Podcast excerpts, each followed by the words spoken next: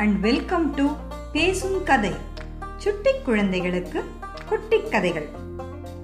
அங்கதன் தலைமையில சீதையை தேடிட்டு போன படைக்கு ராவண சீதையை லங்கையில கடத்தி வச்சிருக்கான்னு தெரிஞ்சுது.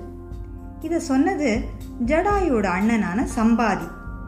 ஆனா சீதை அங்கதான் இன்னும் இருக்காளா அப்படின்னு பார்த்து கன்ஃபார்ம் பண்ண பிறகுதான் ராமர்கிட்ட போய் சொல்ல முடியும். இப்போ லங்கைக்கு போய் யார் சீதையை தேட முடியும்? அதுதான் பெரிய கேள்வியா இருந்துச்சு. ஏன்னா லங்கைக்கு போகணும்னா ஒரு பெரிய கடலை ஒரே தாவில் தாவ முடியணும். ரொம்பவே சக்தி இருக்கிற ஒரு வானரத்தால தான் இதை செய்ய முடியும். அங்கதான் தன்னுடைய வீரர்கள் கிட்ட போய் நீங்க ஒவ்வொருத்தரும் பெரிய வீரர்னு எனக்கு நல்லா தெரியும். நீங்க சொல்லுங்க உங்களால எவ்வளவு தூரம் தாண்ட முடியும்? அப்படின்னு கேட்டான். ஒவ்வொருத்தரும் நான் பத்து யோஜனை தாண்டுவேன் இருபது யோஜனை ஐம்பது அப்படின்னு சொன்னாங்க. ஒரு யோஜனை கிட்டத்தட்ட பத்து டு பன்னெண்டு கிலோமீட்டர் இருக்கும். ஆனால் கடலை தாண்டி லங்கைக்கு போகணும்னா இன்னும் அதிக தூரம் தாண்டுற சக்தி வேணும். அப்போ ஜாம்பவான் எனக்கு வயசு ரொம்ப ஆயிடுச்சு ஆனால் இப்போ கூட என்னால் தொண்ணூறு யோஜனை தாண்ட முடியும். ஆனால் லங்கைக்கு போய் சேர இதுவும் போதாது அப்படின்னு ரொம்ப வருத்தத்தோடு சொன்னார். உடனே அங்கதான் என்னால் என்னோட சக்தி எல்லாம் திரட்டி நூறு யோஜனை தாண்டி லங்கைக்கு போய் சேர்ந்துட முடியும். ஆனா அங்க சீதா பிராட்டிய பார்த்துட்டு திரும்பி அதே அளவு தூரம் சீக்கிரமா அதே சக்தியோட தாண்டி இங்க வர முடியுமான்னு என்னால சொல்ல முடியாது அப்படின்னு சொன்னான். இதை கேட்ட ஜாம்பவான் யுவராஜா நீங்க வாலியுடைய மகன். உங்ககிட்ட அபாரமான சக்தி இருக்கு. அதில் டவுட்டே கிடையாது. ஆனால் இந்த மாதிரி நேரத்தில் இங்கே இருக்கிற வானரங்களை எல்லாம் வழி நடத்துகிற பொறுப்பு உங்களுக்கு இருக்கு. அதை விட்டுட்டு நீங்களே போய் ஒரு டேஞ்சரஸான வேலையில் இறங்குறது சரியான முடிவே கிடையாது. இந்த வேலையை கரெக்டாக செஞ்சு முடிக்கக்கூடிய ஒரு வீரர் நம்ம கிட்ட இங்க இருக்காரு.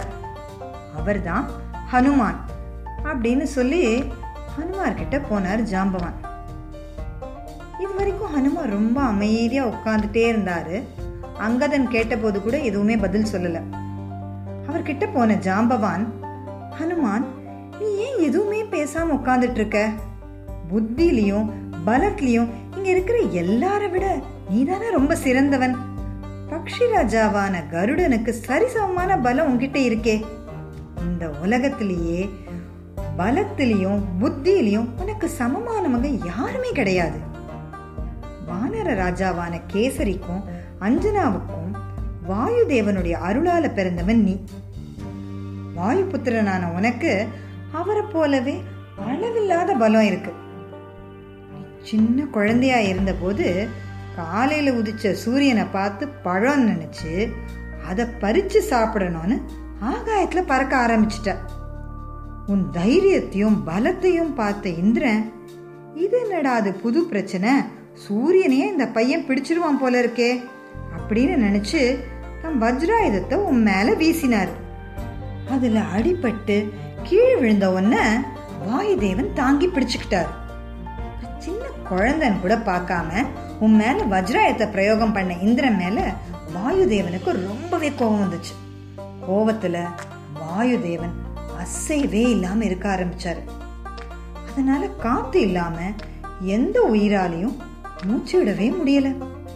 உயிர்கள் எல்லாம் இப்படி கஷ்டப்படுறத பார்த்து தேவர்களும் பிரம்மதேவனோட வந்து வாயுதேவனை சமாதானப்படுத்தினாங்க. அப்போ உனக்கு பல வரங்களை கொடுத்தாங்க.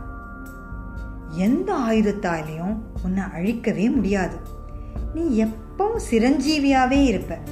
வாயுதேவனுடைய புத்தி கூர்மையும் பலமும் உன்கிட்ட எப்பவும் இருக்கும்.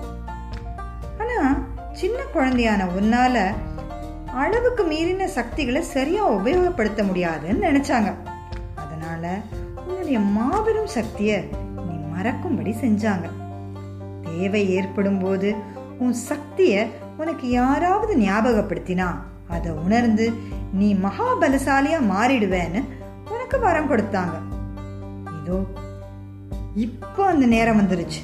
ராமருடைய கஷ்டத்தை தீர்க்க நீ தான் இந்த காரியத்தை செய்யணும் அப்படின்னு ஜாம்பவான் ரொம்ப தெளிவா மெதுவா ஹனுமான் கிட்ட சொல்லி முடிச்சார். தூங்கிக்கிட்டு இருந்த சிங்கத்தை தட்டி எழுப்பின மாதிரி ஹனுமான் தன்னுடைய சக்தியை உணர ஆரம்பிச்சார். தன்னோட ரெண்டு கையையும் கூப்பி ராமரை மனசார வணங்கி தன்னுடைய உருவத்தை மலை போல பெருசாக்கிக்கிட்டார். இதை பார்த்த வானரர்கள்லாம் இந்த சினிமாவில் ஹீரோ என்ட்ரி கொடுக்கும்போது ரசிகர்கள்லாம் கைத்தட்டி ஆரவாரம் பண்ணுவாங்க பாருங்க. அந்த மாதிரி ஒரே சந்தோஷத்தில் ஆரவாரம் பண்ண ஆரம்பிச்சாங்க. இதோட கிஷ்கிந்தா காண்டம் முடியுது.